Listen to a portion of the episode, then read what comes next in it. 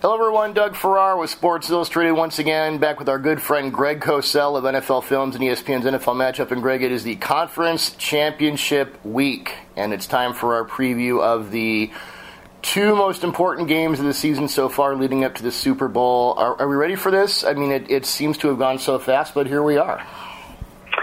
Yeah, you know, it just doesn't seem that long ago to me that the uh, Seahawks and, and Packers played on Thursday night to start the season.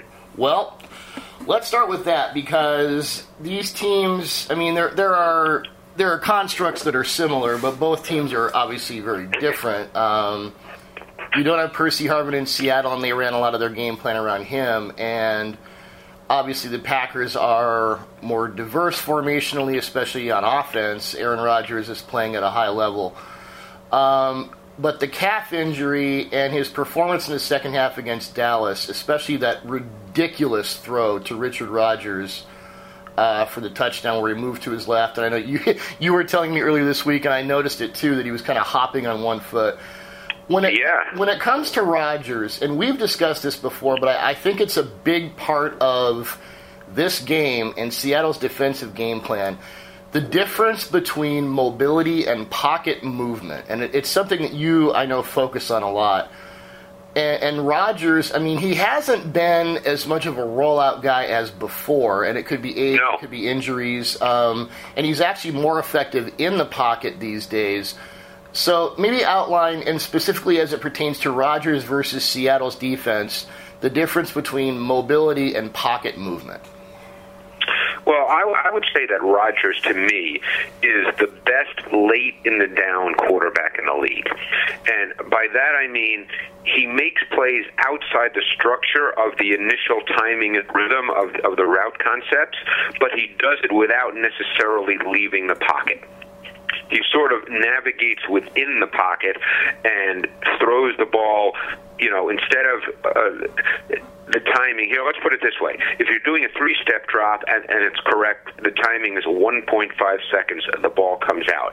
If it's a five step drop, the timing is 2.1 seconds, the ball comes out. If it's a seven step drop, and there are not many of those in the NFL these days, but the timing for that is 2.5, 2.6 seconds, and the ball is out.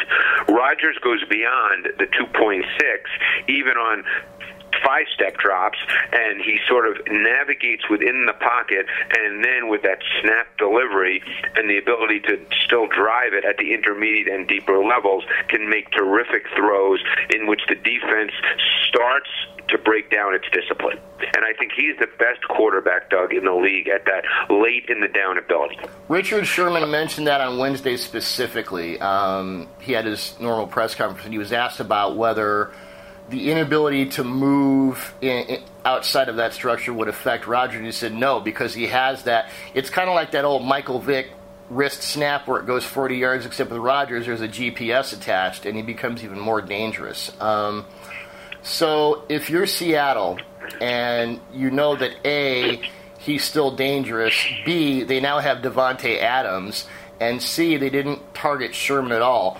What are you expecting? I mean, if you're watching Green Bay, say week nine through the Dallas game, what are you expecting differently as far as route concepts versus maybe what they saw in week one?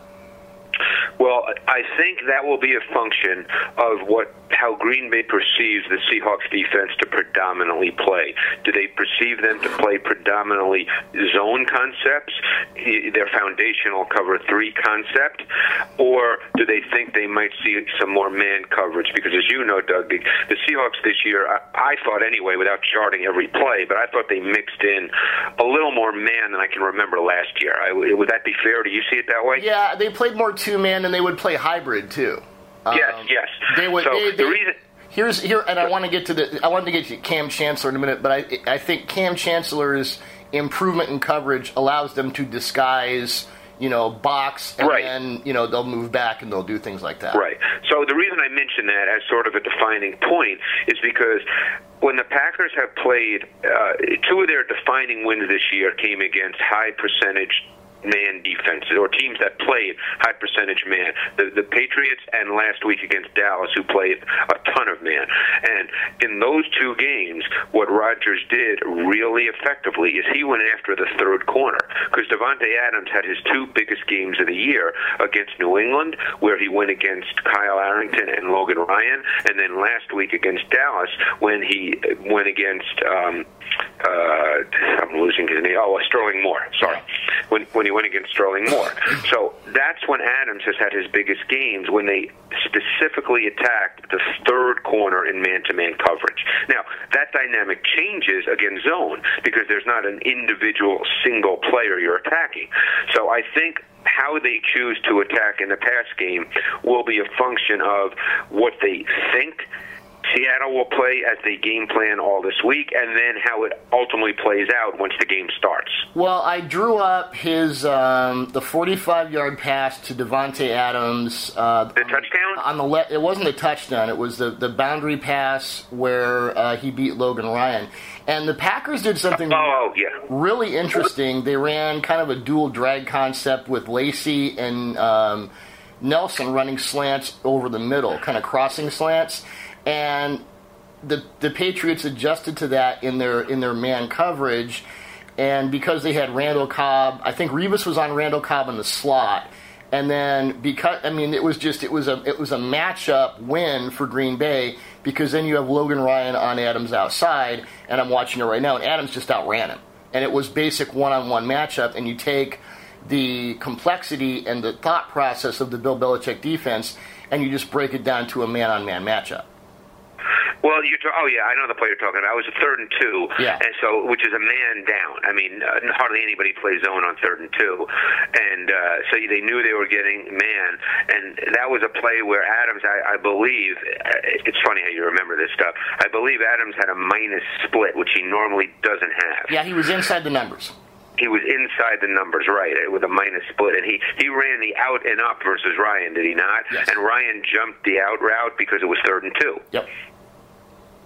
Yeah. So against let let's say you're dealing with Byron Maxwell and Jeremy Lane, which Maxwell he's going to be okay. He had some pneumonia and couldn't play against the Panthers, but he should be okay now.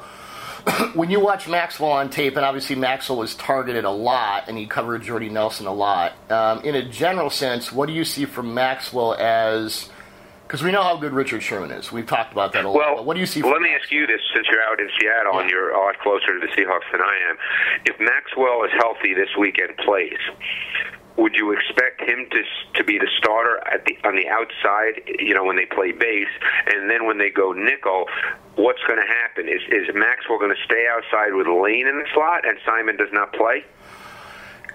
You know, I, I don't know this, but I, I think Tharold Simon's performance against Carolina might have them rethinking how they do it because I think ideally they'd, they'd like to play Simon outside. He's a bigger guy, he's right. physical, but he was targeted 10 times and he gave up 10 receptions and two touchdowns. I mean, Kelvin Benjamin just ate him for lunch. So if he's covering Jordy Nelson, who's kind of a similar sized receiver and obviously has maybe more speed and more route awareness that might not be the way to go. So in that case, Maxwell would play outside and Lane would play the nickel. Right, because the one thing the Packers have done, and they really started doing it last year about mid-season, it was right before Rodgers got hurt, and they do more of it now, and it makes sense, certainly against Seattle, is they've been moving their receivers around. Sometimes they'll go with three by one set, and Jordy Nelson would be the inside slot receiver. Yeah you know, so they've been doing more of that, and I think you'll see some of that because they'll want to see how the Seahawks play that. You know, we saw, we've seen at times this year the Seahawks match up and travel Richard Sherman, for instance. They did that against Dallas, where they started traveling Sherman and he matched up to Dez Bryant, even if Dez Bryant lined up inside. So well, I think to, the to bust in, the week they did it the most was when Maxwell was hurt against the Panthers in Week Eight, and Sherman shadowed Benjamin everywhere. Right, right. So they've done this. So I think the nature of the game will dictate how much they do it. But if if they end up starting out in their sort of cover three foundation and the Packers are moving the football in the pass game, then I think they'll have adjustments at the ready as well. You brought up Green Bay's three by one sets, which I think uh, a that's their most effective formation, and b I don't think any team is more dangerous at a three by one. And one of the reasons I'm watching a play against Detroit uh, in Week 17. It was the touchdown to Randall Cobb, where he beat Cassius Vaughn on a, a, an up and in. Um, you have Nelson in the inside slot. You have Randall Cobb uh, in the middle slot. And Randall Cobb, by the way, 75 slot catches on 106 targets for 1,067 yards and 12 touchdowns as a slot receiver. That's, yeah, he's got the most targets, catches, yards, touchdowns. That's pretty good. So, and, and, the Seahawks talked this week about Randall Cobb as a threat out of the backfield. I mean, that's you know, it, it's it's an interesting thing, but to me, he's the most dangerous slot receiver because he I mean he's not just a speed guy. He's got the routes down now and what challenges does he present and if you're Seattle, how do you cover that? Well, that's where the man zone issue it becomes a factor because if you're playing zone, he doesn't present a tactical issue. He presents an issue because he's a good player, yeah. but he doesn't present a tactical issue. If you're playing man, he presents a tactical issue because now you know when he they move him all around and they line up at times with four wide receivers where he starts in the backfield. I mean, last week I think there were 16 snaps in which he started in the backfield. Yeah when they had four wide receivers on the field. And he didn't every play he didn't didn't start with him back there. He shifted or motioned, but still, if you're going to play man, now you're having a, a corner. You know, maybe it's Jeremy Lane who has to now cover a guy who's starting in the backfield. Jeremy Lane's not used to that. That that's foreign territory for Jeremy Lane. Foreign so territory that's for why, most cornerbacks. Correct. You know, it was foreign territory for Scandrick last week, um, and Scandrick's a terrific slot corner. Yeah. So so, uh, you know, it all depends on how the Seahawks play. If it's zone, you know, they're just going to line up and play the way they always do. And it's not, you know, they'll be aware that that's where he is, but they're not going to do anything that out of the ordinary because they're playing zone. And we should specify with zone because I think when most people hear zone, they kind of picture in their heads a passive read and react pass defense where the cornerbacks are eight yards off. There's, a, I mean, there, there's two man and they're more aggressive there, there, there are types of zone coverage where the cornerbacks are more aggressive. They're pressing at the line. They're trying to disrupt routes. So when we say zone, we don't always mean you know the quote unquote prevent defense. Right, and certainly a team like like Seattle, they're not playing a soft passive zone, but the principles are zone. You know, they're not matching up to a player. Now, they match up at times, as you know, if they're playing against a three by one set, almost always that single receiver is to the short side of the field, the boundary. Very often the Seahawks will lock that boundary wide receiver, that single receiver, and the corner will play man technique, but it's really still part of his own concept.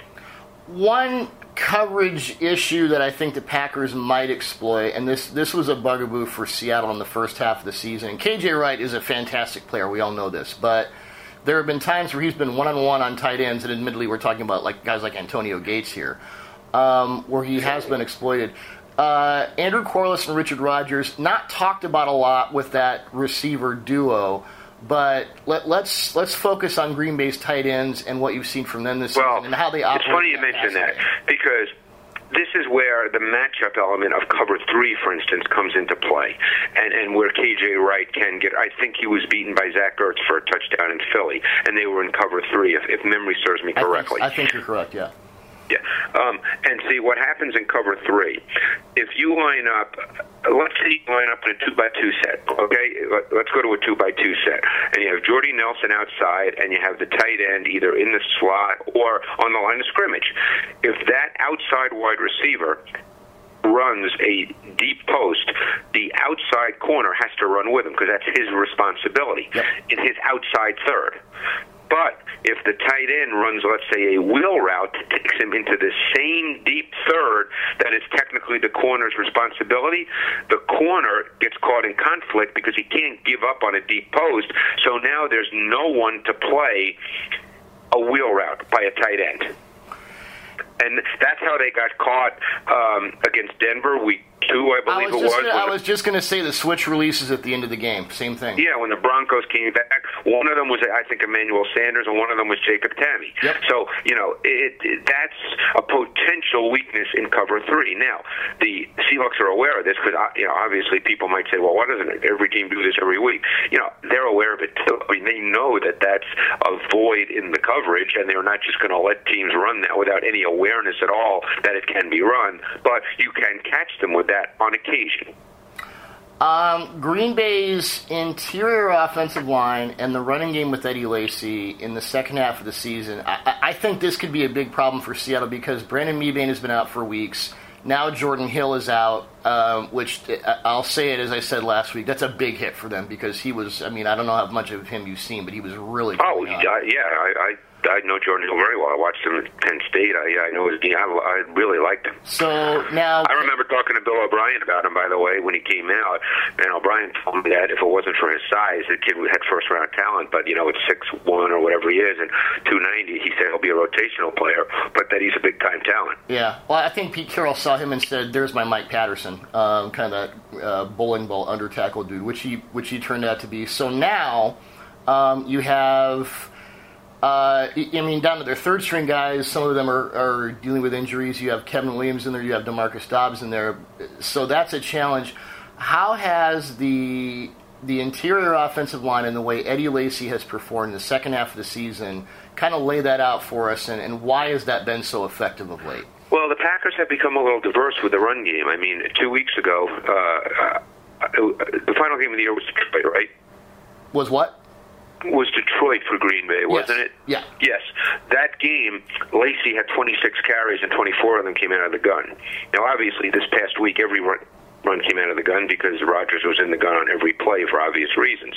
But their run game has certain elements to it. This past week, they ran almost excu- exclusively to the one technique, to the nose shade, you know, because they were running downhill. Normally, if you're going to run, let's say, power or, or counter, what- you know, what are called gap scheme runs, you, you'll run those to the side of the three technique because you do the down blocks.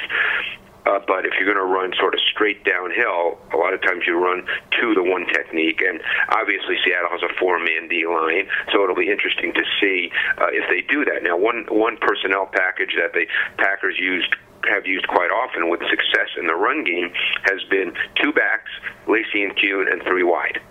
And, you know, they get a lot of nickel to that, obviously, because there's three wide. So it'll be interesting, depending on down and distance, whether Seattle automatically goes nickel or if it's first and 10 and they're in that, if Seattle stays base, you know, based on, on tendency. And we don't know that. Yeah, I think Rodgers might say, "Oh, look, a base defense. I think I'll see if I can chop them up for Right. 45 yards to Davante Yeah. Adams." Well, Tony McDaniel uh, has been their one tech in a lot of packages, and Kevin Williams is the three. And Kevin Williams has played. Uh, I, I think he's exceeded everybody's expectations this year.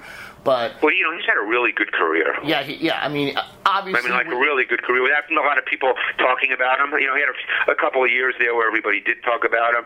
But I mean, he's he's had a really good career. I mean, we know he was great before in the Pat and Kevin Williams days in Minnesota, but uh, you know, Right. Um, I remember watching him last year after they picked after Seattle picked him up. I'm like, wow, he's, he's splitting double teams all over the place. He might be pretty good, and he has been pretty good. But the running to the one tech that you mentioned, I, I think they could really exploit that because Seattle doesn't really have one tech right now. They've got you know. no, well, that's bring that's, Michael that's Bennett- why I mentioned it. they that's why I have, mentioned it. They have dual three techs, or they have a five tech if they bring Michael Bennett in uh, on certain plays, which they will do. And they have their little, you know, their stack uh, stunt pressures and all that stuff. But they don't really have that guy, and that's going to be a problem. Um, when you mention running out of the gun, is that is it mostly offset pistol, kind of that three yard uh, drop back from center? A lot of yeah, a lot of yes, offset pistol where Lacy's behind Rodgers and Kuhn would be to, you know offset. Normally Kuhn is offset to the one technique side because they're going to run there and he's going to lead up into the hole.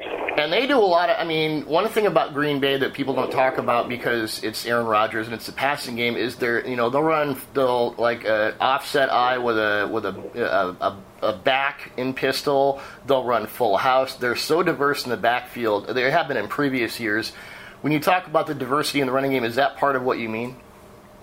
Well, they can do that. I mean, I, I remember during their Super Bowl run, you know, a, a number of years ago. Remember all those uh, postseason games leading up to the Super Bowl? They used that that uh, you know sort of inverted bone, whatever Yeah, you want to call it, was with, with well, yeah, so I mean, they have all this in their arsenal. Believe me, coaches have all this. You know, just because you don't see it in a given week, you know, it's it's, it's like when it's like the um, Patriots this week when Edelman throws a touchdown. You know, as soon as I saw that play, I just said to myself, "That's the same play they ran in 2001." I, I remembered it instantly. You know, coaches they, they think like this. You know, the normal people don't. Coaches think like that. So, in, my estimation, either Bobby Wagner or KJ Wright is going to have to come up and run fits, or Kam Chancellor. And I, let, Well- let's talk about Kam Chancellor for a minute, because I think there are two Seattle players, and we'll get to Russell Wilson in a minute. There are two Seattle players who may have had career games against the Panthers. Um, Right. certainly Kam Chancellor, you know, people want to talk about the field goal blocks, and that, those were interesting. But just his overall skill set. Um, Pete Carroll said after that game he can't imagine a strong safety playing any better. I really can't either. I mean, we talked about Kam last week, but just in the in the kind of pantheon of safeties right now, as far as overall skill set, he's kind of a one-off. You know, I agree, but it's funny that, yeah, and again, I thought he played a great game, and I even made that note in my notes as I was watching the game. But because I see so much, and, you know, I, I mean, I, I can remember games where I thought safeties played great games, and, you know, he, he played a great game. Um, his skill set is is a little different because of his size. You know, that's the thing that separates Chancellor. You know, if he was uh, uh, if he was six feet two oh five, he'd still be a good player. But I don't think he, he would be this, quite as impactful as he is given his size. Would you Well, agree? he wouldn't be able to pick DeAngelo Williams up and drop him on the ground like a five-pound sack of potatoes, which he Probably. Yeah. Uh, but the thing that, and I think you and I have talked about this over the last couple of years, the thing that to me really started last year, uh, or maybe even the year before, he. I noticed that he moved way better than people thought. Yes. Because, you know, obviously a guy like that, he comes in the league, he's not a high draft choice, and he's not a high draft choice because people don't think he can move well enough to play safety. And uh, all of a sudden you watch him on film like I do with every game, and you go, wow, this guy moves pretty good. And you know, he even matches up man to man on tight ends, and he's not overmatched at all uh, when he does that.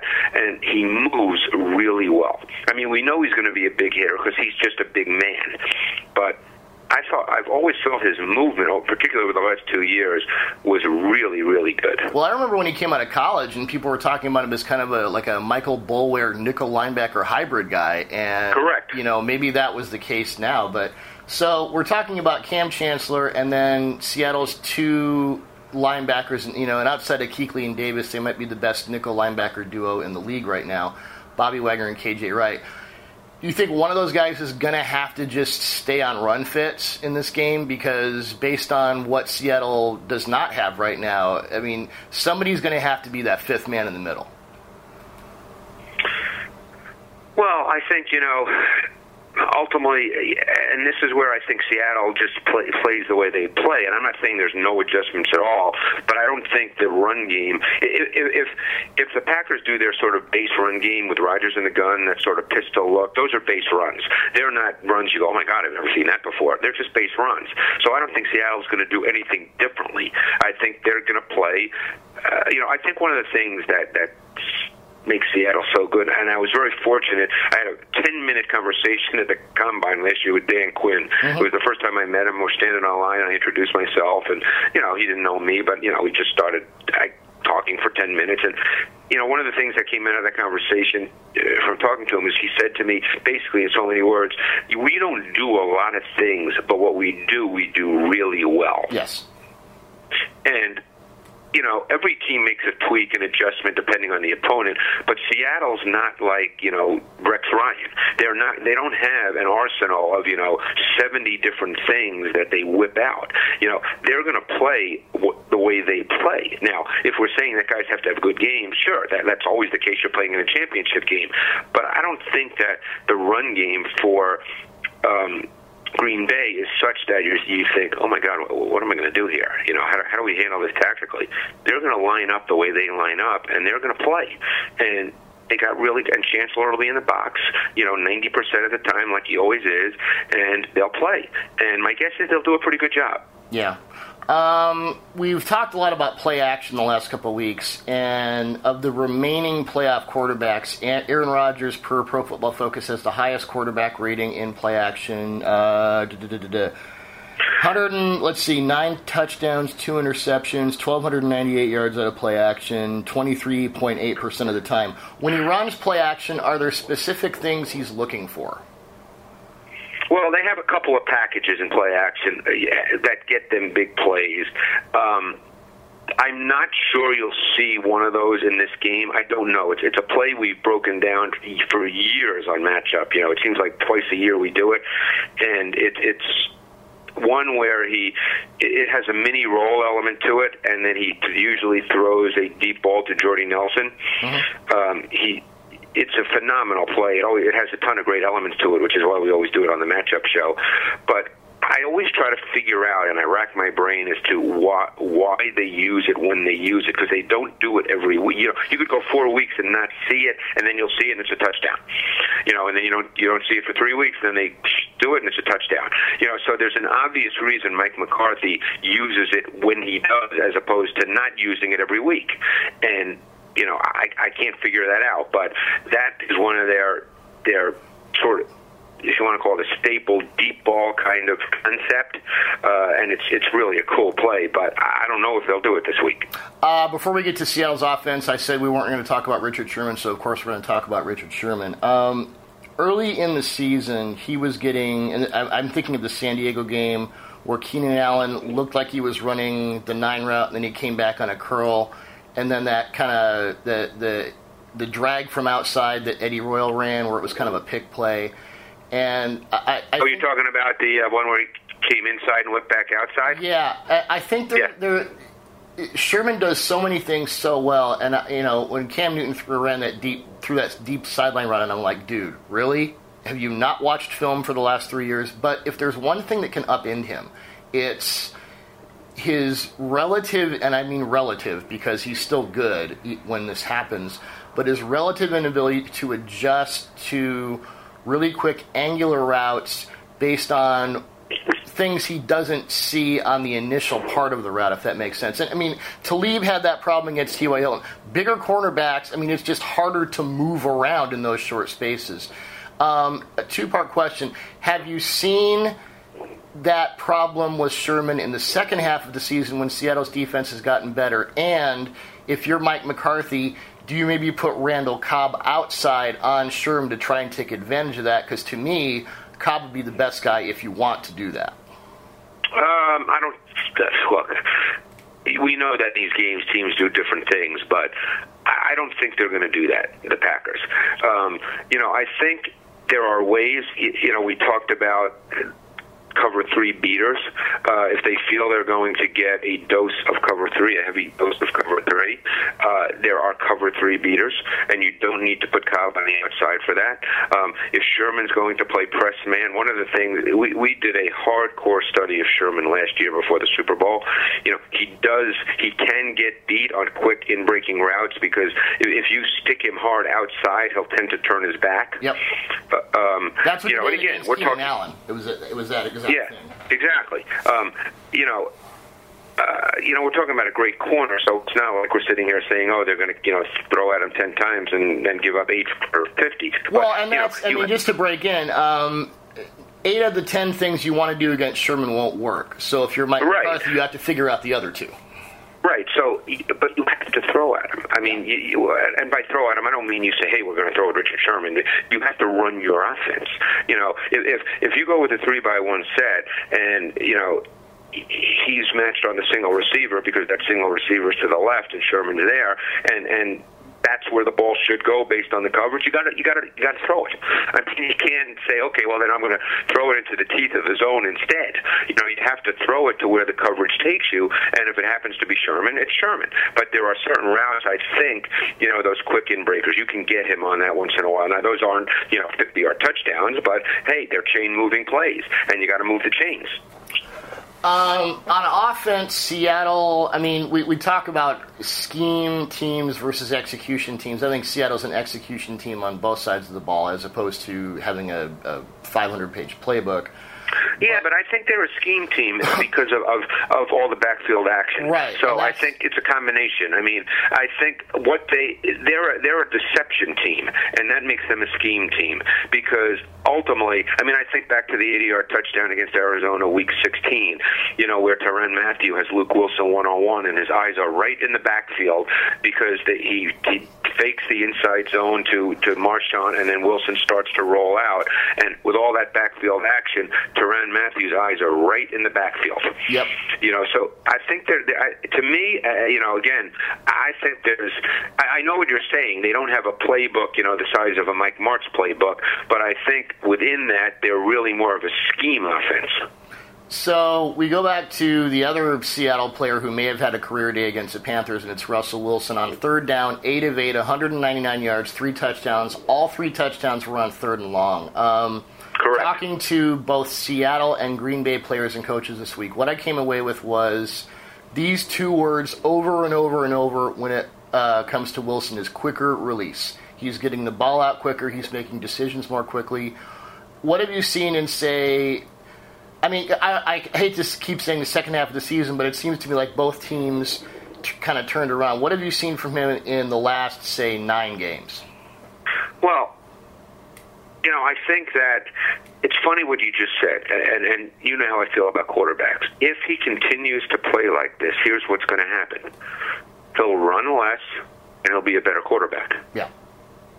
And then all of a sudden, people will say, "Gee, maybe the Seahawks receivers aren't really that bad."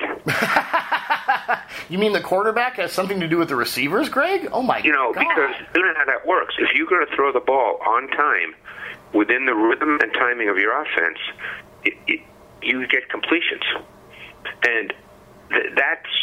I think that's where Wilson's development will come because we know he's very smart.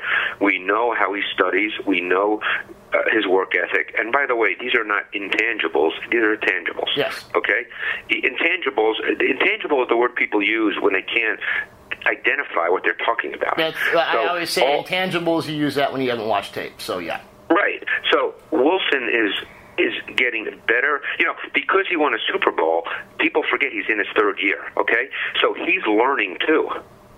And I think as he learns, he'll get better and better with the quickness of his reads, his ability to isolate where he wants to go to the, go with the ball quicker, and the ball will come out because he's got a very good arm. He's an over-the-top thrower, so if he can get the ball out quick, his size won't be an issue. His size is an issue because when he drops back and doesn't have that great sense of where he wants to go, and the bodies get closer, then he see he can't make late in the down throws from the pocket because that's where his size is a factor. That's a good. That's a really good point. That's a really good point. So he he So- has to he has to decide quicker, and it's interesting to me that that's the case because only Alex Smith ran a higher percentage of play action passes this year, and you would think that with Wilson having to go earlier in the down, he wouldn't want to turn his back, but he does, and he's also very Right. effective. Right. But I, I thought that, you know, his ability, when he sees it right away, okay, which he'll get better and better at, that's what he's getting better at, which is the normal progression, by the way, uh, is he'll get rid of the ball quicker. And he'll be a better quarterback, and he'll run less. And you know what? He'll have a longer career, and he'll be a really good player. Uh, so this, to me, is kind of normal development of a guy who gets it and knows how to play and realizes, you know, at the end of the day, you know what he wants to be. He wants to be Drew Brees. He doesn't want to be a runaround quarterback. Right. That's exactly what it, I mean. He's said that since week one. He was in the NFL. He, that, that's Right. the guy. Well, I think he intuitively understands that that's the better way to play. Now, every once in a while, like Steve did in his career, you know, once he got it too, is there a great run that is required? Sure, and he's capable of that. But you, you end up running less because you know where the ball has to go quicker. And the one thing about the, the long pass to Jermaine Kearse against the Panthers, eh, this is something Yep. that a lot of young quarterbacks struggle with. I think Cam Newton is still really early in his development in this. Is it's not just timing your receivers up on with one velocity. It's understanding multiple velocities, and this guy is going to run a seven route, 26 yards downfield, and he's going to cut in. The cornerback is two yard, two inches taller than him, so I've got to, you know, I've got to put some air under this. I got to have it 30 degrees in the air so it can go over. And I, one of the things that's so impressed me about Wilson's development is he's understanding multiple timings and multiple velocities and I think that Kearse pass, and I've seen variations of that pass through the season. I think one of the things that, that will propel him forward to that higher level is the ability to understand. It's like having more than one pitch in your arsenal if you're a pitcher. Well, to me, that throw was as good as I've seen Wilson make, and I can't remember every single throw, but that was good coverage by Benwikere. I mean, Kearse was. was not open. Yeah, I mean, he, you know, he was open by NFL standards, but he was not open. Well, he was also open because he got away with a push off, but yeah. well, but that's you know, it wasn't called, so therefore it wasn't a push off. Yeah, that, um, that's football. Right, but I mean. Wilson dropped that right in the buck. You couldn't have handed it to Kearse any better. No, it was gorgeous. And what's that? It was gorgeous. Yeah, so I mean that was as good a throw as I said as I can recall him making, and uh, you know that wasn't a difficult coverage read because it was man free. So that's not one where he had to sort of figure it out, you know, because it was man free and they showed it pretty quick. Um, but still, that's not an easy throw. So no, he he's throwing the ball better. He's getting the ball. I mean, I thought the touchdown to Baldwin against zero blitz, uh, and again, there's a trust factor there because he actually that was a sluggo by Baldwin from the slot, and he threw the ball literally before Baldwin did the slant part of the sluggo. But you, you got to trust that because you know he trusted that Boston, Tre Boston, the safety who was playing, he was playing the blitz, yeah. so he didn't think there'd be a double move is, and you, that that implies anticipation. Has he? How is he as an anticipation thrower in general? I think that for the most part, he needs work on that.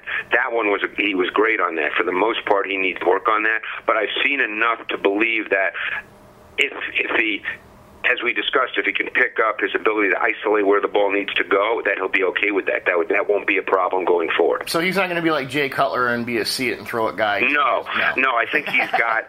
you know, I mean, is he going to be the best anticipation thrower in the NFL? No, no. But I think he's go, he's going to be able to do that. Yeah. Um, the the difference in Green Bay's run defense. They've cut their yardage in half. I think they've gone from nine touchdowns in the first half of the season to two allowed. I mean, well, Demarco Murray was different, but talking about, yeah, I think you got to be careful about that See, though, eh, because we stu- we studied this hard. Yeah, and they played a lot of teams that couldn't run it. They've got ahead big in games because their numbers suggest, oh, their run defense has really improved. And I'm not saying that it's a bad run defense, but I think you just got to be careful with that. Well, I mean, the, the the the Cowboys only ran 51 offensive plays, and when I watched that tape, my sense was if the Cowboys were able to run 70 offensive plays, they would have run them into the ground. Yeah. But that was just my sense watching the tape. Well, Demarco Murray was doing just that. So when you look at because the correlation causation issue I want to deal with here is Clay Matthews moving a lot more inside. What that does for their defense and I mean, how well how do they still get outside rush? What does Clay do? Because I, I, and it's not just his ability to be inside, but to read inside. Because you talked about that backfield action and how defenses have to stay stay disciplined against it, and Green Bay couldn't do that in Week One. Well, we have to draw some very quick distinctions here. Green Bay has three distinct defenses. They're base three four, they're nickel, and they're dime. If they line up in a base three four, Matthews will play outside. If they play nickel, he plays inside. They're in their nickel a lot, by the way. Yeah. If they go dime, he's back outside. So if if they're going to line up, you know, if the uh, Seahawks choose to line up, let's say with 12 or 21 personnel base, and the Packers choose to play base, and there's no guarantee they will. Dom Capers plays nickel a lot to uh, opposing team's base offense. But if they choose to play base, then Matthews will line up in, in his uh, kind of normal outside linebacker spot in a 3 4. Yep. Uh, very. Uh, very interesting matchup. And I think that will decide the game is how the Packers react to um, the Seahawks backfield action. Uh, Mike Daniels will be a big factor as he has been all year, but um, Yeah, tough go for them. Let's move to the second game, um, Indianapolis at New England, and obviously the the marquee story here is uh, in the Week 11 matchup in the divisional round last year. Each time, in the last two times, the pack, the the the Colts and Patriots have faced off. A Patriots running back has scored four rushing touchdowns. And they have 480 yards combined rushing in those two games, which are college numbers. The, like Division two numbers. So right. Um, they, you know, they they have some. Pr- I, think uh, Bjorn Werner and the guy, the rookie whose name is escaping me. I hate when I do this. Um, Who are we talking about? Colts. Jonas Gray. No, no, I'm talking about the the Colts defense. The rookie, the rookie outside linebacker. God darn it! Oh, Jonathan Newsome Yes. from Ball State. Yeah. Um, I, I think they have more ability to stop the run, but I don't know how much more. And I'm wondering what you think about how New England. I mean, does Belichick just say, "Hey, let's throw it at him again," or, or are there differences? Well, I think first of all in the playoffs, I think their defense has played better. I think that their two inside backers, D'Qwell Jackson and Jerrell Freeman, the last two weeks have played really well against the run. Uh, so I think they're a better defense against the run. Now, uh, as you know, discussing what Bill Belichick's going to do in a game is is pointless because we have no clue. Um, he could come out in this game and spread it out and throw it all over the yard and not hand off. I mean, you don't know. Um, but they. One of the things they did really well, and I think people overlook this when they look at ru- running games because they just think, oh, you're blocking people up front and you're knocking them back and you know you're pounding them, blah blah blah. But run games are formation based the same way pass games are because you can line up and give in formations and you can get, let's say, a safety that's really good in the box, and you know that that formation is going to make him a deep player, and you want to do that. You know, you, you can do all these things with the run game you know, as I said, people don't think about it in those terms, but that's the, the genius of, of Belichick is he's so good at those kinds of things that he puts gets people in positions where they're not at their best, and then he exploits them. Possible injuries to, I think I, uh, there's been questions about whether Stewart can play and, and the inside of their offensive line, which has been problematic in pass pro. I mean, they run, they seem to run a lot of slide protection. Do you think that'll be an issue at all? Uh, well, to me, the the Colts are more of a schemed pressure team than a hey, we, they have a guy who can win. I mean, Newsome's given them something over the last month, but I don't really think the Patriots are thinking that hey, we have to stop Jonathan Newsome. No, I, I Um, mean against the run.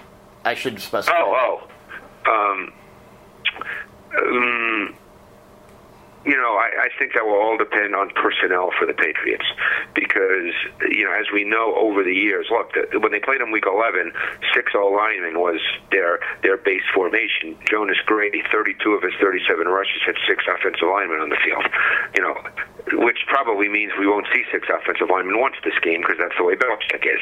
But so that then that, that all depends how the Colts play this. I think on formation and personnel. Yeah, and it's certain. Uh, Bill Barnwell of Grantland pointed this out. The Pats have run the ball f- nearly 56% of the time against Indy in their last three blowout wins over the Colts, and about 41% of the time against the rest of the league in the last three seasons. And in the second half against the Ravens, I think the only run they had was Brady's sneak.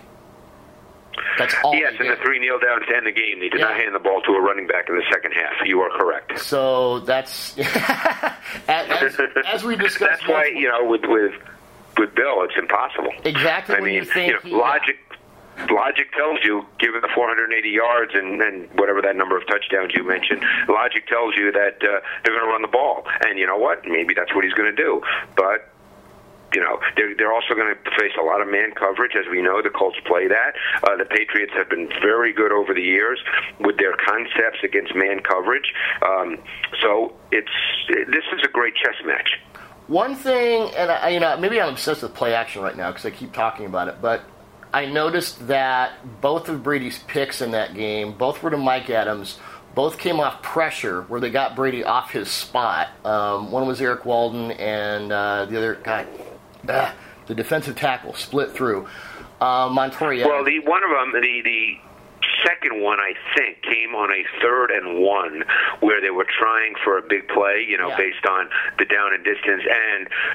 Somebody broke through immediately, and and I think it might have been a one receiver route because they anticipated the design of the play winning, and Brady had to throw it way too soon because of the, he basically just threw it up. Yeah, uh, the first one was Brian Times, Timms, however you pronounce his name. Uh, right side ISO guy, and Sergio Brown and Toler didn't bite on play action, and then Mike Brown came over. Um, Mike Adams, excuse me, came over from the other side.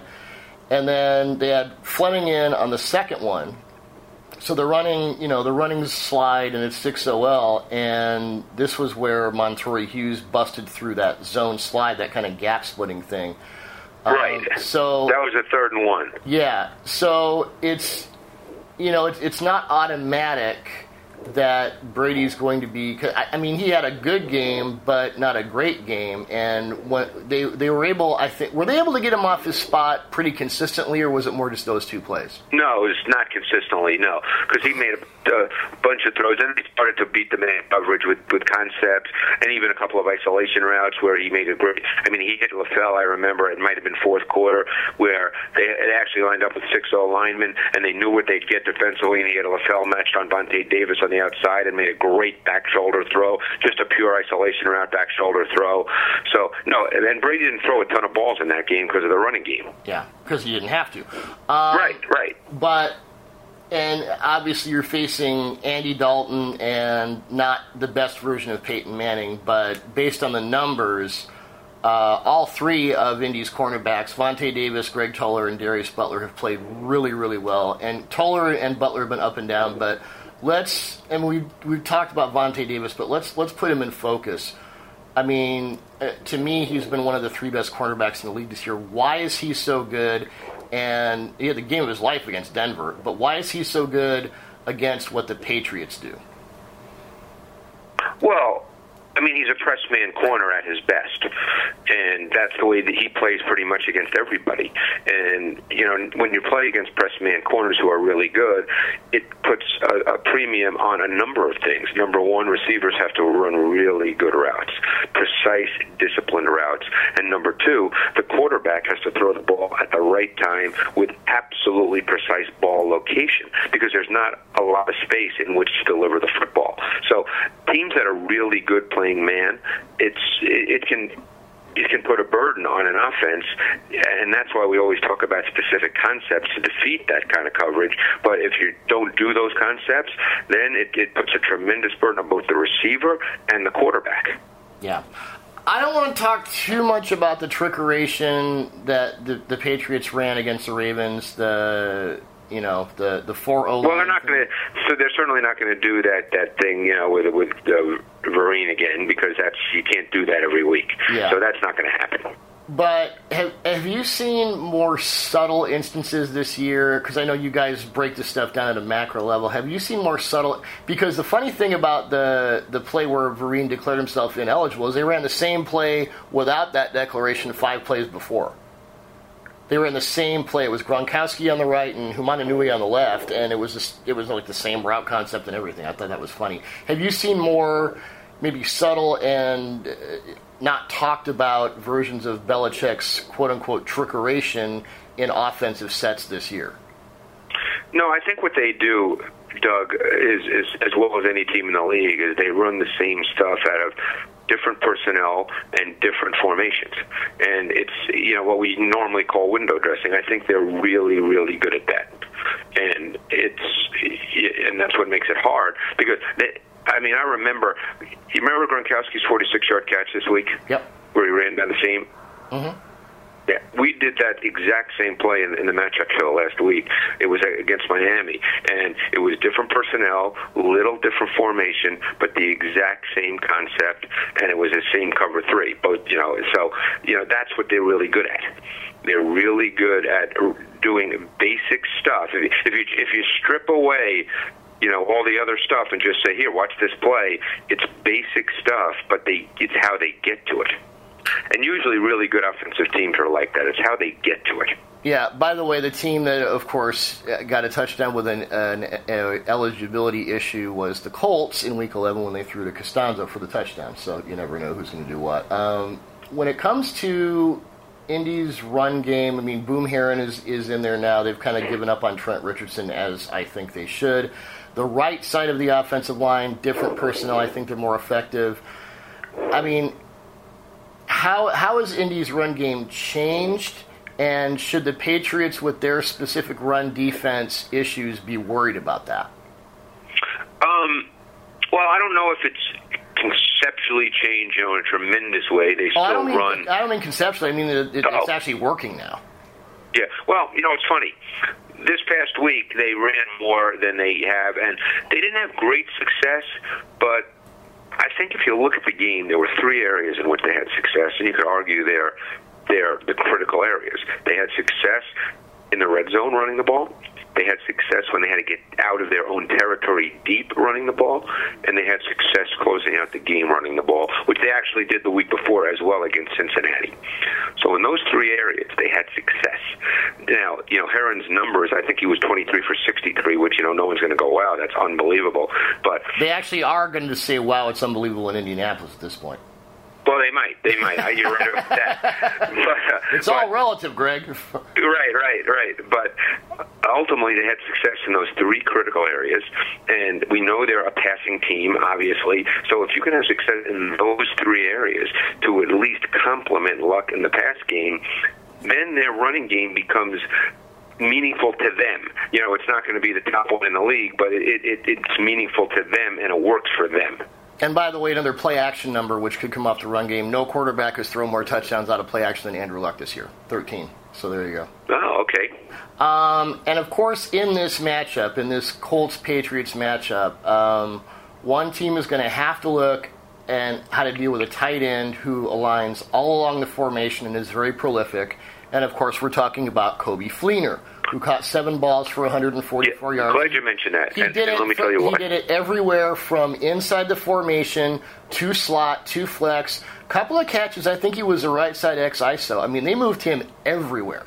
Yeah, and this to me is one of the most fascinating tactical parts of this game because in that first matchup, Week 11, uh, what the Patriots did was their nickel package featured four corners and one safety. Not not three corners and two safeties, four corners and one safety, and they predominantly matched Browner on Fleener. Ah, And, and Browner got burned. yeah, as he will. And and the question now is, what will Bill do in this game? Because you know, I don't. He's not going to do the same thing. Um, what he's been doing a lot more of lately, and we can. You know, we'll figure this out. You know, we won't know until the game starts. What he's been doing a lot more of lately is putting at times McCourty on the tight end. Now he normally does that in a sub, you know, in a dime. They've been playing more dime. So the question becomes, will he? You know, if it's base personnel, you know, if they line up with Fleener uh, and and Allen, what what personnel will Bill put on the field? If it's Allen, if it's Fleener and three wide, maybe we'll see dime, and maybe he'll put McCourty on Coby Fleener. Did they have Revis on Hilton most of that game? No, no, no. Arrington played Hilton almost exclusively, Oh, Okay. and Hilton had three catches for 24 yards. Yeah. Uh, Revis played Reggie Wayne, and that's another thing. I don't know if he'll do that because we all know Reggie Wayne's had a great career, but he's not the same guy. And McCourty is, and he's kind of this guy that nobody talks about, but especially when they run single high. Um, I know Bill does those breakdowns on Patriots.com where he, and it's you know it's must watch for any film junkie. He talked this week about, and, and, and you know how I don't have it up right now, but the Ravens ran this one formation where they got caught, and then this uh, you know the same formation later in the game, and their their deep safety package with him has been really special, and I, I think this is a guy who does not get enough credit for deep coverage. Right. So well, that's so now it comes down to what Bill decides to do because when he played dime this week, McCourty played the tight end, and he had Harmon and Wilson at the two deep safeties. The play you're talking about, he was not in dime. The McCourty interception, which was a great, great example of of uh, pattern recognition and Yes. reading because he broke on that ball well before Flacco threw it. In a general sense, I know you know Belichick has talked with Saban for years. They worked together in Cleveland. Saban's big on pattern matching. Um, I've talked to Matt Bowen about this, but in a nutshell, what does pattern matching mean? Because I know Seattle does this a lot too. What does it mean? Well, if I if I understand you correctly, you're talking about sort of pattern reading. Yeah, pattern reading. Oh, okay. Well, most zone defenses, and I, I remember having a great conversation with a number of, of people who played for Dick LeBeau when I did the book with Ron Jaworski, because that whole, you know, sort of cover three zone blitz is built on, on matchup zone concepts, which is the same. We're, we're talking the same thing here. So what all that means is if, if you're going to play zone, or if you're going to have a deep safety, and, and I actually now all, it's now all the stuff comes back in my head. I actually had the conversation with Ed Reed about this years ago. What what you need to learn, and this is why you have to learn this when you get in the league as as a you know corner or even a linebacker or a safety, is you have to understand what the route concepts are based on formation and based on personnel. So you know, for instance, that hey, if they line up in a two by two set and on the two wide receiver side, you're going to get this particular route combination a good percentage of the time. So then you understand what you're likely to get. So when a, if you're playing zone, when a receiver runs sort of into your area, you're not just standing there; you're matching up to that receiver. So you know, you're, you're you're actually then playing him man for whatever time it is that he's in your area. You're not just you know running to a spot. You know, you're, you're actually matching up to a receiver. So you're kind of aligning in a zone area, and then you play a man principle once the guy gets in that area. Correct.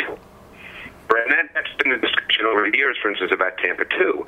Because, you know, the Tony Dungy back in the mid 90s, that was all based on sort of landmarks. You go to a landmark as an underneath defender, you know, and, and you don't you don't match up to a receiver, you go to a spot. And it sort of evolved over time because teams were beating that they understood the spots that the guys would go to. You know, when you study film, so a lot of teams that sort of you know still play Tampa two, and it's not as uh, you know plentiful in the league now as it was, but teams still play it. Now those underneath defenders tend to match up more because otherwise it's too easy to beat. Yeah. Um, the 51-yard touchdown pass from Julian Edelman to Danny Amendola. I mean, I don't want to get into the whole the the trickery part of it, but one thing I found interesting about that play, and Belichick talked about it this week. I mean, he run the same play in 2001, David Patten to Troy Brown, but I when when Edelman went in motion from right to left. Um, even if they had not done that trick play, the, the, the Ravens did a, a sub blitz, kind of a slot blitz off the offensive left side even if they had not run a trick play, the Patriots had um, a three by two advantage out of bunch. How much? And I know they've run this a lot in previous years. Are the Patriots still a heavy bunch team, a heavy trips team? They, they, I know they've done that in years past. How are they overall at designing route concepts to get quick openings? Oh, they're great. That's that's what they're great at. And I don't recall so much the the trips, but they're but bunch is big. Yeah. Uh, and they're really, really good at it. I mean, that's how they get people open quick against man. Is they do motion, they do bunch, they you know they just they get people open real quick because they're not a deep drop pass game. And I don't think there's a team in the league this year that did a better job compensating for and camouflaging for a very average O line than the Patriots. How do how do they do that? How do you? Is it just getting the ball? Out? It has to be more complicated than getting the ball out quickly. But how do you do that? Well, they they, they were a high percentage play action team, as I'm sure you know. Mm-hmm. Um, I think Brady threw the second most passes out of play. I don't know the exact percentage, but in terms of sheer number, I think he threw the second most passes off play action as any quarterback in the league. Um, they have a certain kind of play action too. They do sort of that bang play action. If you, you know, their actually, play action if is, you include the postseason, he threw the most, 159 attempts. There you go. Okay, so, you know they do what I call that bang play action. Normally, teams do play action or a lot of teams do when, when they're going for quote unquote shot plays. So it ends up being a seven step drop with maximum protection, and they want to get the ball down the field. They do a lot of what I call bang play action, and I'm sure you can visualize it. The quick fake handoff, it's literally a three step drop. Brady hits his back foot, the ball's out. Yep. And and they're really really good at that. Sometimes they go a little deeper with a five step drop timing, but that's not a long timed play either. So it's they're really really good at that, and that helps your O line. That that they don't have to block long. It and plus there's a deception element with a quick play action. So those two things help your O line. Uh, let's talk about Andrew Luck specifically because he had a pretty good game um, against the Patriots, and but he didn't run play action at all. And there are games where he doesn't run play action at all, and I find that interesting.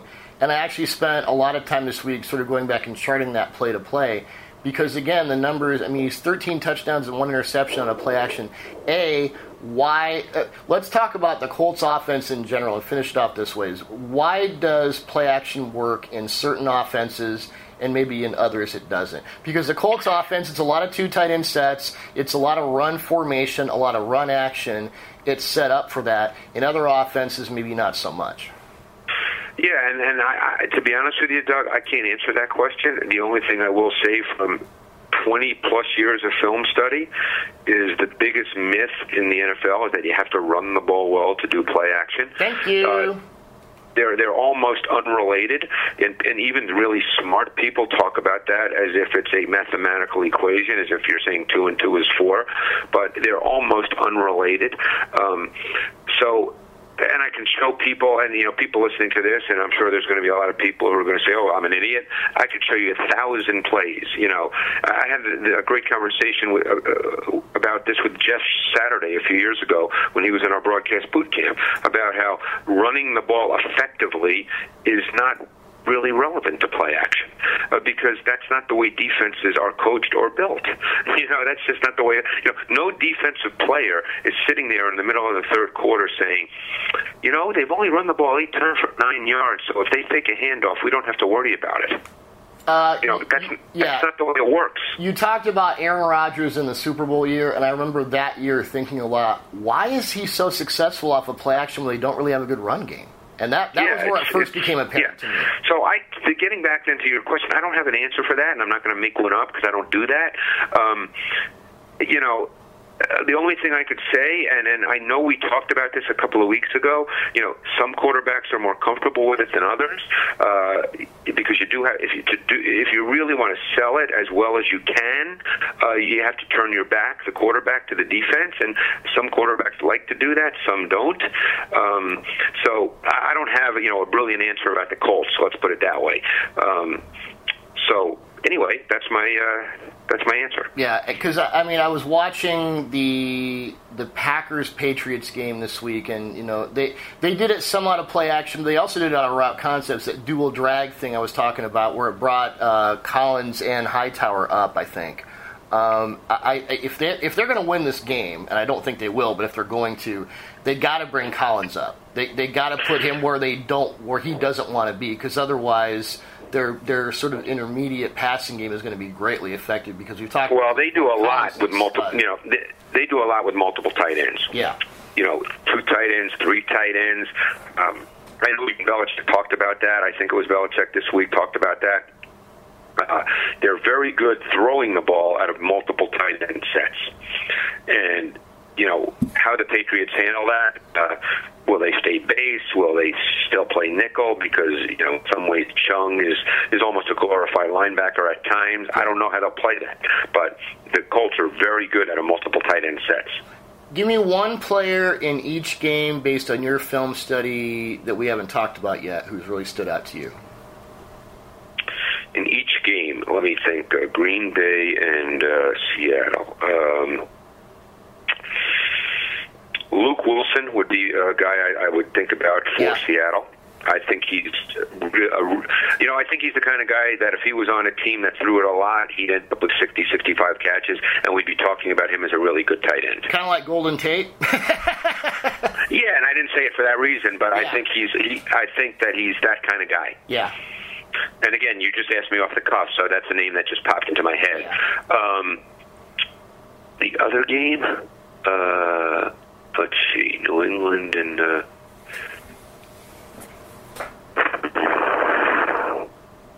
Indy. Who, who won Indy? Um, all right, I'm going to give you a name that's going to seem like you know, wow, LaRon Landry, because I think New England is so good at dictating how safeties play. Mm-hmm. That I think he's going to have to have a really good mental game. And Or he's going to be at a whenever we talk about the Patriots, the first thing comes up is how do you cover Gronk? So how did they cover Gronk? How did they cover? Yeah, and and, and you know what? Uh, I don't. No one has a specific answer for that. I don't know what they're going to do. You know, they play a lot of man. Are they going to bracket him? Are they going to think one guy can play him?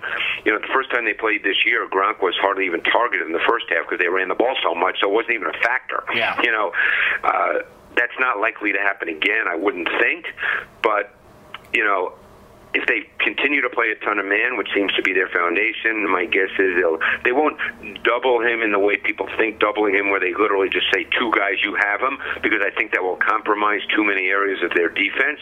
But I think they'll they'll do it with brackets and in and outs, and you know, I mean, they'll do it in a way that that it's not a pure double, but it's it can be a double depending on the route concept.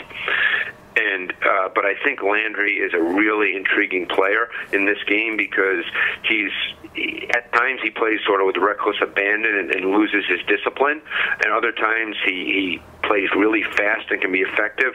If he loses his discipline in this game, it's going to be a big problem. Yeah. Well, I, I it, and we've discussed this before. If you don't press Gronkowski off the line of scrimmage, you might as well go home. Yeah, and he may not be the one who's doing that, but but you know, yes, you're right. You're right as a concept. Yeah. Uh, well, certainly interesting matchup. And speak of matchups, you're down. Are you down to one matchup show this We week? We do one show this week, yes. You actually so, get uh, to breathe for a little bit. Uh, yes, I, I la- last night, and it was afterwards I realized, wait a second, that's the last show we're doing here at NFL Films. That's kind of crazy. That is crazy stuff. Um, so, without giving anything away, because of course we don't like to do that, what will we? and a lot of the stuff we talked about is going to be in the show. I mean, obviously with two games, it's not like I'm going to add something now that we haven't discussed that you know is in our show. So because so many things. Yeah. Well, great stuff as always, my friend. Uh, we're taking next week off, and I think we're going to try. We're going to endeavor in Arizona to uh, do this puppy live and in person. So we'll see how that goes. Yeah, I'll be there, and I know uh, I think I get there on uh, early in the week, as I think you do as well. Yep. Well, we'll look forward to that, and thanks as always. Uh, thanks.